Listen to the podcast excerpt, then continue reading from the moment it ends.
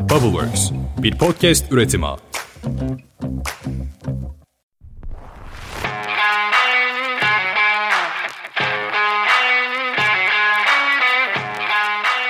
Selamlar, Good Innovation Podcast kanalına hoş geldin.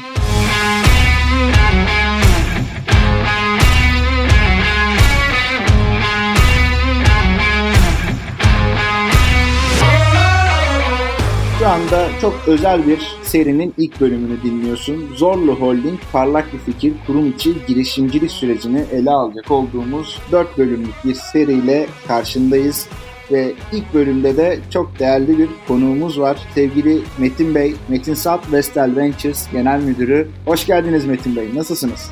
Hoş bulduk Atakan. İyiyim. Sen nasılsın? Ben de iyiyim. Çok teşekkür ederim Metin Bey. Bu yoğun tempo içerisinde vakit ayırıp programa katıldığınız için de ayrıca mutlu olduk. Çok sağ olun. Her zaman, her zaman.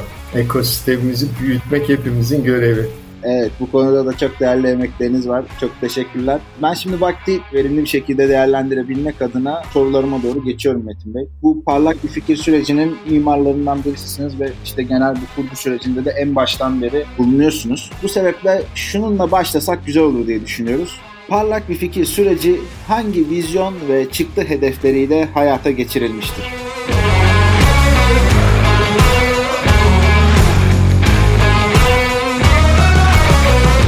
Teşekkürler Atakan. Bu önemli bir konu. Parlak Fikir Kurum İçi Girişimcilik Programı aslında birçok denemesi yapılmış bir program. Ama bunu bazen şirketler, kurumlar bunu rastgele bir araya gelip düşündüklerinde ya böyle bir şey yapsak iyi olur diye yaptıklarında arzu edilen sonuçları elde edememiş olabiliyorlar. Bizde ise hiç böyle olmadı. Biz tamamen uzun yıllar önce hayata geçirdiğimiz Akıllı Hayat 2030 stratejimiz doğrultusunda biz bu programı başlatma kararı almıştık. Bu Akıllı Hayat 2030 bizim sürdürülebilirliği bir iş yapış biçimine çevirmek, bunu yaparken de inovasyonun kaldırıcı, kaldıraç gücünü kullanmaya odaklandığımız bir program. Birçok parçası var. Parlak fikir de bunlardan biri. Biz bunu yaparken şöyle düşündük. Normalde şirketlerin kurumsal inovasyon yolculuğuna baktığınızda aslında ben hep anlatırım birden fazla aşama vardır. Dört aşama vardır aslında. Parlak fikir bunun son aşamalarından biri diyebilirim. Bu tip inovasyon alanında belirli olgunluklara eriştikten sonra şirketlerin bunları yapması daha doğru oluyor. Biz de Akıllı Hayat 2030'un içine aslında bunu tamamlayıcı, bununla beraber çalıştığımız birçok programımız zaten aktif olarak vardı. Biz bütün bunları planlarken ilginç bir şekilde ben yatırım yaptığımız Vestel Ventures şapkamla yatırım yaptığımız şirketleri grup içindeki şirketlerimizle beraber çalıştırırken şunu fark ettim. Aslında birçok bizim bugün çalışanımız olan kişi de girişimcilikle çok yakından ilgileniyor.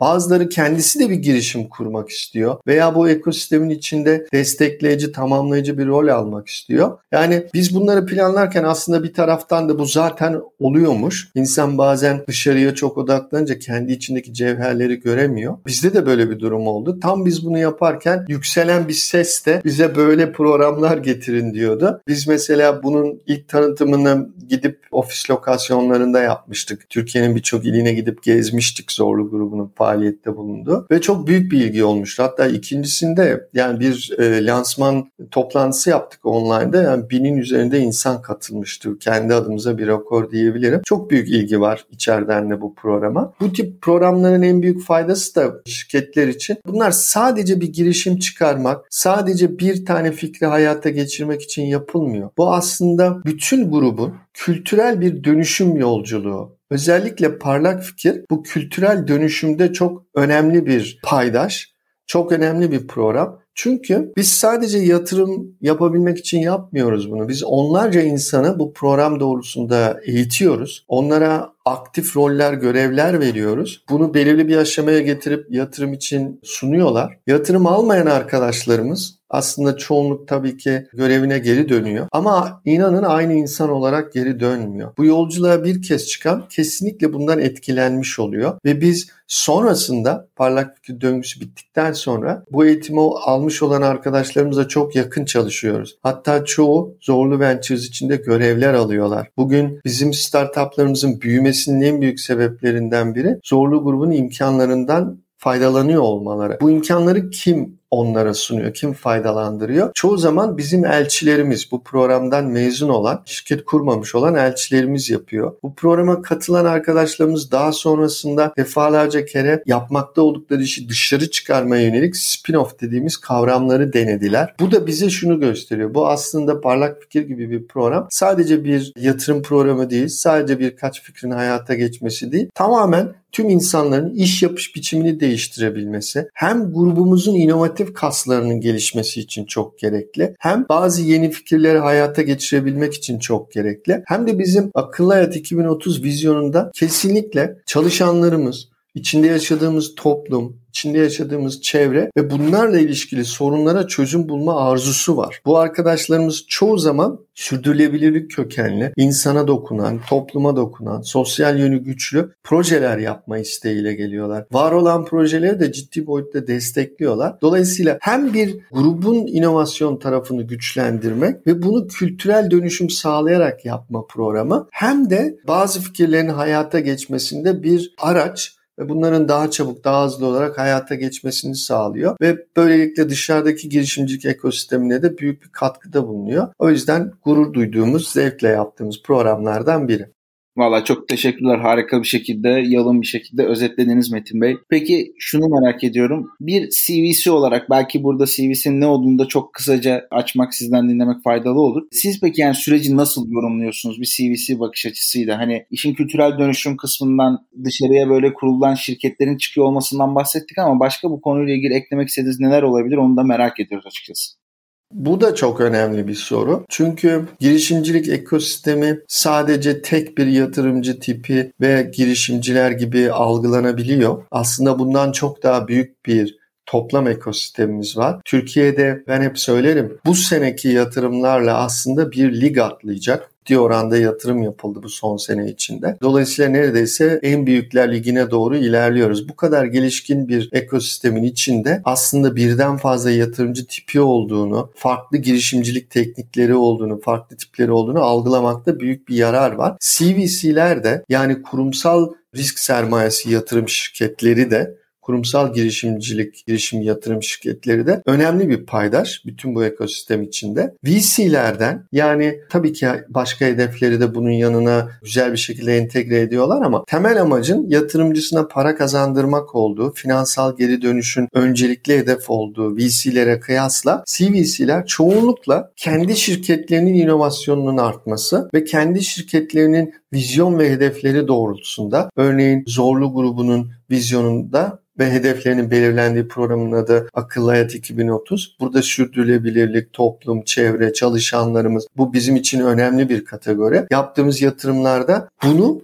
ve grubumuzun inovatif yönünün güçlenmesini de ön plana çıkarıyoruz. Bunlara yatırımın stratejik tarafı deniyor. Finansal tarafında ise tabii ki her yatırımcı gibi biz de en azından kendi kendini döndüren, sürdürülebilir bir sistem ortaya çıkmasını istiyoruz. Dolayısıyla CVC'ler tamamen finansal olarak bakmıyor olaya. Bir miktar fayda yönüyle bakıyor bunun hem topluma, çalışana, çevreye faydası olarak bakabiliyor hem de kendi kurumunun daha inovatif, daha yetkin, daha hızlı, daha agile olmasını sağlayabilmek için yapıyor. Biz de bu gözle yapıyoruz aslında tüm CVC faaliyetlerimizi. Ama önemli bir nokta şu, CVC'yi yöneten biri olarak söylüyorum. Yani kurumların aslında bu kurumsal inovasyondaki olgunluk aşamalarından geçerek bir kurum içi girişimcilik programı kurgulamalarında büyük yarar var. Çünkü biz eğer daha önce yatırım yatırım yapmamış olsaydık, yatırımcılık ekosistemi içinde uzun yıllardır yer almıyor olsaydık belki bugünkü parlak fikir kurgusunu olması gerektiği gibi yapamayabilirdik. Mesela çoğu kurum içi girişimcilik programı yatırımla sonlanmıyor. Bir iç proje olarak kalıyor. Onların da değeri çok yüksek. Bizde de böyle oluyor. Büyük bir proje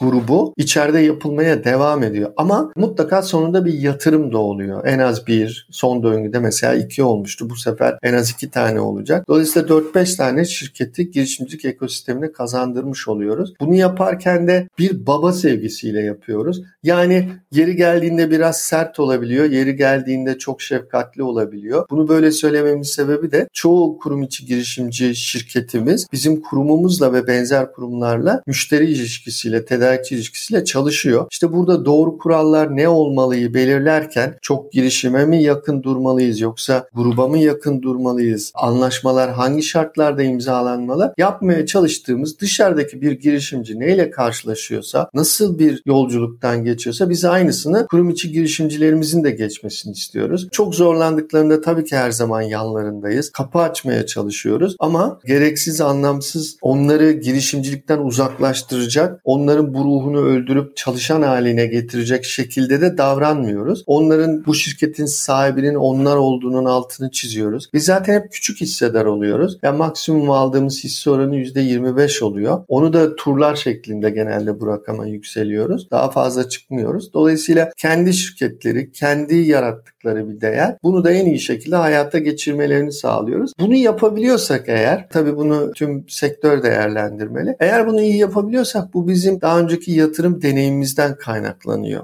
Bizim daha önceki yatırım deneyimimizde de özellikle sosyal fayda tarafını da öne çıkardığımız için bizim VWalk gibi, BioLive gibi hem çevreye hem topluma faydayı ön plana koymuş girişimlerimiz var. Dolayısıyla bir miktar da bu akıllı hayatın hedefleri doğrultusunda bir miktar da tüm parlak fikir girişimcilerinden bu konularda da hassas olmalarını en azından yaptıkları iş tam olarak bu olmasa bile iş yapış şekillerinin akıllı hayat 2030 prensiplerine uygun çevreye, topluma, kendilerine, çalışanlarımıza saygılı bir şekilde yapmasını istiyoruz. Bunları bir araya getirdiğimizde de bence zengin ve başarılı bir program ortaya çıkabiliyor.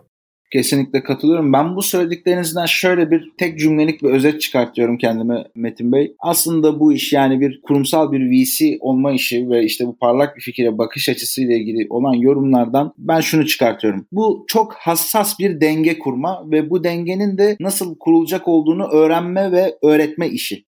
Çok güzel söyledin. İngilizce hep tough love ikilemesini kullanıyorlar. Tough love. Yani seviyoruz tabii ki ama yani onları öldürecek şekilde işlerini ellerinden alıp yapmıyoruz veya o girişimcilik ruhunu kaybetmelerini istemiyoruz. İş sizin biz önünüzü açmak için buradayız mesajını çok net veriyoruz. İşi alıp yapmıyoruz veya ne bileyim bazı ödemeleri falan hak etmedikleri ödemeleri bir tedarikçi olarak onların müşterisi olarak yapmıyoruz. Ne gerekiyorsa bir startup'a nasıl davranılıyorsa bir tedarikçi neyle karşılaşıyorsa onu görüyorlar. Yani dünyayı hazırlıyoruz. Nasıl ki bir anne baba çocuğunu şefkatle büyütüyor ama onun dünyaya da hazır olmasını istiyor. Zor bir yaşam biçimine de hazır olmasını istiyor. Biz de aynen böyle hazırlıyoruz ki geçen döngüdeki iki girişimimizde çok başarılı bir şekilde dış müşteriler edinerek hatta birden fazla müşteriyi hem de büyük müşterileri edinerek bunun çalıştığını bize ispat etmiş oldular. Evet biz de bu seri kapsamında zaten Connect Up ve Ability Pool'da konuk alacağız. Gerçekten biz de ekosistemde gittiğimiz pek çok yerde yaptığımız pek çok görüşmede ya kendileri ya da isimleri başarılı bir şekilde karşımıza çıkıyor. Biz de sürecin bir paydaşı olarak bu çıktıları görmekten çok büyük mutluluk duyuyoruz. Şimdi Metin Bey peki bir de şunu soracağım. Parlak bir fikir süreci için ne gibi hedefleriniz var? Parlak Fikir bir kurum içi girişimcilik programı olarak tek başına çalışan bir program değil. Bunu belirtmiştim daha önce de. Bu akıllı hayat 2030'un bir parçası. Dolayısıyla hedefleri de onunla örtüşüyor. Biz en sonunda öyle bir program döngüsü yaratmak istiyoruz ki kendini yenileyen, sürekliliği olan, her döngüde kendini geliştiren bir program yaratmak istiyoruz ki yıllar sonra gerçekten geriye dönüp baktığımızda şunu diyebilelim. Biz içinde yaşadığımız topluma, dünyaya, çevremize gerçekten faydalı işler yapmışız bu program doğrultusunda. İkincisi biz gerçekten eskiden farklı bir topluluktuk yani eskiden de inovatiftik, eskiden de e, birçok konuda yenilik odaklıydık ama biz bunu belki modern teknikleri kullanarak yapmıyorduk. Bugün bence inovasyonun geldiği son aşamalardan biri girişimcilik ekosistemiyle büyük kurumların çok yakın bir şekilde çalışması. Bundan ciddi bir fayda üretmesi ve fayda sağlaması aynı ekosisteme. Bunun tamamen bir yaşam biçimi haline gelmiş olmasını istiyoruz. Esas hedefimiz bu. Mesela böyle programlara gerek bile kalmamış olmalı her şey bittiğinde. Tabii ki bu bir bayrak programı, bu bir lider program. Dolayısıyla bunun sürekliliği her zaman olacak ama insanlar kendi düşüncelerinde, şirket yaratma istekliliklerinde, iş yapışlarında, grup içinde mevcut işlerini yaparken kullandıkları tekniklerde neredeyse böyle bir programa katılma gereği bile olmasın. Bunu zaten normal olarak büyük bir çoğunluğu bu eğitimden geçmiş olsun. Üst kadrolar, daha önce işe girenler, daha eski olanlar, daha kıdemli olanlar kendilerinden sonra gelenlere bunu bizim kültürümüz böyle, burada işler böyle yapılıyor diye anlatsın. Bunu benimsesin istiyoruz. Yani en önemli hedef bu olurdu. Tabii ki bu bir yatırım programı olduğu için özünde buradan şirketler çıksın istiyoruz. Hatta bazıları grubumuzda ilişkili de olmayabilir yaptıkları iş olarak. Yarattıkları fayda olarak, hedefleri olarak bizim hedeflerimizle örtüştüğü sürece her girişimin müşterisi zorlu grubu olmak zorunda değil veya her yaptıkları iş doğrudan katkı yapmak zorunda değil. Mesela bu döngüde tarımla ilgili bir girişimimiz var. Ciddi destek bulan ve benzeri işler var. Tamamen zorlu grubu ile birebir olarak bugün yaptığı işler diye nitelendirmeyeceğimiz işler var. Önemli olan bu yaşam biçimine gelmesi, buradan girişimler çıkması, girişimciler çıkması. Bunların hem zorlu grubu ile yakın ilişkilerini korumaları hem de Türk ekosistemini büyütmeleri. Bunların dışarıdan yatırım almaları, dış yatırımcılarda, dış pazarlara açılmaları. Zaten dikkat ederseniz inovasyonun çoğu ben yine hep inovasyonun olgunluk aşamalarını anlatırken şu kelimeleri çok kullanırım. Bilen organizasyon, öğrenen organizasyon ve son aşama olarak deneyimleyen organizasyon. Deneyimleyen organizasyon kavramının büyük bir kısmını girişimcilik dolduruyor. Deneme yapmanın en iyi yolu bunu küçük bir girişimle yapmak. Bazen kendiniz kurarak bir girişimle yapmak. Bazen de var olan bir girişimle bu denemeyi yapmak. Bu bize hızlı, çabuk, sonuç veren, e, motivasyonu yüksek insanlarla yapılan işler ortaya koyuyor. Dolayısıyla hedeflerimiz içinde aslında en son hedefimiz bu büyük akıllı hayat 2030 kültürel dönüşümünün tamamlanması. Bu parlak fikrin buna büyük bir katkısı, desteği olması. Tabii bunun doğal sonucu olarak ortaya yeni yeni şirketler, yeni yeni işler. Hatta ümit ederim ki bizim sağlık alanında yaptığımız yatırımların bizde yarattığı etki gibi belki de grubumuzu yeni işlere, bugün hiç olmadığımız işlere sokması ve bu alanlarda da büyümesinin, gelişmesinin sağlanması olurdu. Aslında çok önemli bir sürü şey söylediniz de ben onlardan bir tanesini çekip altını çizmek istiyorum bunun bir alışkanlık haline gelmesi hatta bu tarz programların da gerekliliğinin biraz daha böyle azaltılmış bir hale gelmesiyle ilgili bir yorumunuz oldu. Biz de bunu aslında hep şöyle adlandırıyoruz. İyi bir inovatör olmak gerekiyor. Bunun için de ihtiyaç ve problem keşfetmeye odaklı bakış açısını hayatın her anına yalnızca iş süreçlerine değil bütün sosyal yaşantımıza dahil ederek entegre edebilir bir hale gelmek gerekiyor. İş zaten böyle olunca da iş hayatındaki yaşanılan bir tedarikçi probleminden tutun da en ufak bir satın alma veya içerideki organizasyonel bir problemle ilgili çok daha kök nedenlere doğru inip işin içerisindeki önemli sorunları keşfedip çözebilir hale geliyoruz ve bu da aslında kültürel dönüşümün önemli bir parçası haline geliyor. Çok güzel söyledin hatta onu örneklemeye çalışabilirim. Normal şirkette iş yaparken bir herhangi bir arkadaşımız, herhangi bir roldeki bir arkadaşımız bir sorunla karşılaştığında bunu negatif olarak algılar değil mi? Normal şartlarda ya işimi yapıyordum, güzel de gidiyordu. Şimdi bir sorunla karşılaştım. Ne zaman bu eğitimi alan insanlarla bu işleri yapmaya başlasak, ne zaman bu insanlar görevlerine geri dönse her gördükleri sorunun aslında bir fırsat olduğunu algılıyor ve ben sürekli şunu duyuyorum. Ya böyle bir şeyle karşılaş karşılaştık. Ya burada gerçekten bir fırsat var. Eskiden ise böyle bir şeyle karşılaştık. Biri yardım etsin bunu çözelim veya bunu benim önümden kaldırın. Ben bunlarla mı uğraşmak zorundayım? Aslında normal işin akışını etkiliyor. Sorunlara karşı negatif bakış bile sorunların ne kadar önemli bir fırsat yarattığı algısına dönüşüyor. Yani bu bile programın başlı başına bir başarısı. Birçok arkadaşımın bana gelip bu sorunları bir fırsat olarak anlatıyor olması bile benim şu geldiğim yaşta hani insan daha az şeyden mutlu olur oluyor herhalde. Bana en büyük mutluluk veren şey bizimle çalışan arkadaşların bu bakış açısına gelmeleri. Yani çok çok iyi işler ancak böyle bir bakış açısıyla çıkabilir. Kesinlikle katılıyorum. Yavaştan programın sonuna doğru da geliyoruz. Her ne kadar çok keyifli bir sohbet oluyor olsa da. Şimdi son sorum ve sizin buna ekstra eklemek istediğiniz neler varsa onları da alabiliriz. Bundan öncesi için parlak bir fikir sürecinde neler olduğunu, geçmişteki bu iki yıllık süreci, bunun çıktılarını, ne gibi hedefleri olduğunu, nereye doğru gitmek istediğini konuştuk. Peki bu hedeflere ulaşmak için bundan sonra neler yapılacak? Nasıl bir süreç planlanıyor? Neler bekleniyor? Çok kısaca birkaç cümle yenileyecek olursam yani biz binlerce arkadaşımızın bu konuya ilgisi olduğunu gördük. Bu binlerce insana dokunduk. Birçoğunu eğittik. Bazılarını girişimci olmak üzere eğittik. Bazılarını bu girişimciliğe başvurmuşlardı. İlgilerini bildiğimiz için çeşitli paydaşlarımızdan aldığımız eğitimlerle geliştirdik. Elçiler programları tanımladık. İki grup elçimiz var. Yani toplamda biz küçük bir ekibiz ama tüm elçilerimizi katarsak biz neredeyse 50-60 kişiye varıyoruz daha bile fazla sayıda insanımız var. Ben bu sayıların bundan sonrası için katlanarak artmasını bekliyorum. Zaten her değiştirdiğimiz, dönüştürdüğümüz arkadaşımız bir ışık gibi kendi görev yerine döndüğünde çevresindekileri de etkiliyor. Çok böyle bir progresif bir büyüme var. Logaritmik bir büyüme var. Herkes 2-3 kişiye dokunsa bu programda bizim 50 kişi zaten 250 kişi oluyor. 200 kişi 1000 kişi olacak. Bu böyle artan sayılara uğraşmak istiyorum. Zaten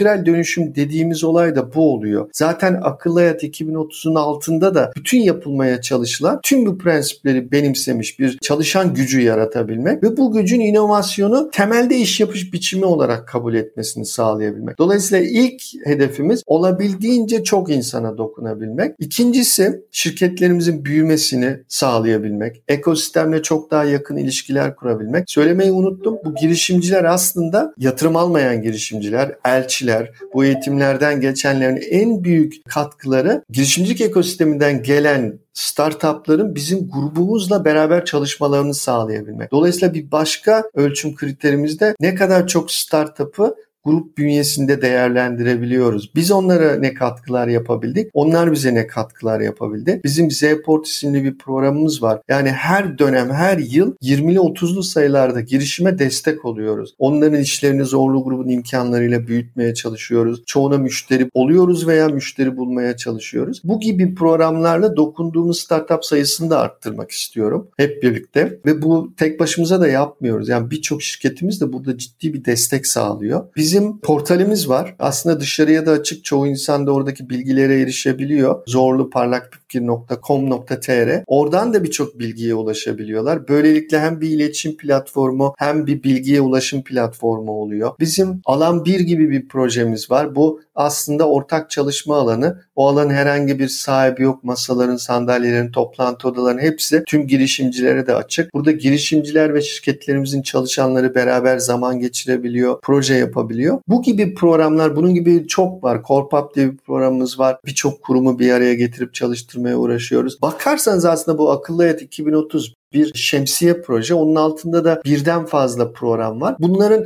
hem derinliğinin artmasını hem de bu programların sayısının artmasını bekliyorum. Zaten iyi bir ekosistemde rekabet öncesinde birçok kurumun, girişimin birbiriyle işbirliği yaptığını görüyorsunuz. Yani ben tek bir hedef söylenseydi bana çok iyi, birbiriyle çok iyi çalışan, ekosistemle çok iyi entegre olmuş bir program vizyonum var. Bu program sadece parlak fikir de değil, bir programlar topluluğu bu. Akıllı Et 2030'un altında. Bunun sektörle iç içe geçmiş, herkesin birbirine destek olduğu, büyük bir ekosistemimizin olduğu ve bu ekosistemin büyüklüğünün ve kalitesinin yabancı yatırımcı ve müşteriler tarafından valide edildiği, desteklendiği bir sistem görme arzusundayım. Eğer bu şekilde biz hız kesmeden devam edersek ve başka kurumlar da bize bu konuda katılırlarsa hem fonlarımıza hem yapmış olduğumuz programlara hem kendileri de bu tip programlar yaparak katkıda bulunursa ben sadece grubumuzun değil tüm Türkiye'nin bu konuda lider lider rol oynayacağı, öne çıkacağı, birçok ülkeye örnek olacağı bir sistem yaratacağımıza inanıyorum. Sizler de dahil olmak üzere Atakan,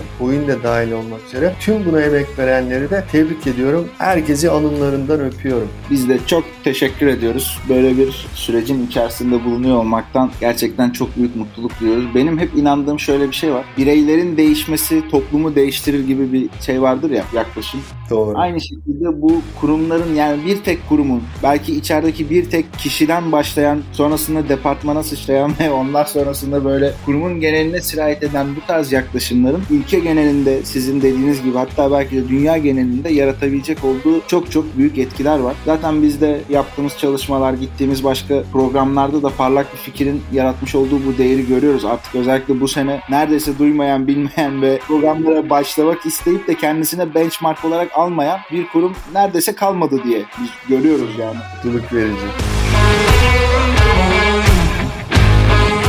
Bu programa konuk olup değerli paylaşımlarda bulunduğunuz bu keyifli sohbete vakit ayırdığınız için çok çok teşekkür ediyorum Metin Bey. Hem kendi adıma hem de Goyun adına. Ben de teşekkür ederim Atakan. Hepimizin yolu açık olsun. Evet hep beraber. Çok sağ olun tekrardan. Kendinize çok iyi bakın. Görüşmek üzere. Görüşmek üzere. Hoşçakalın.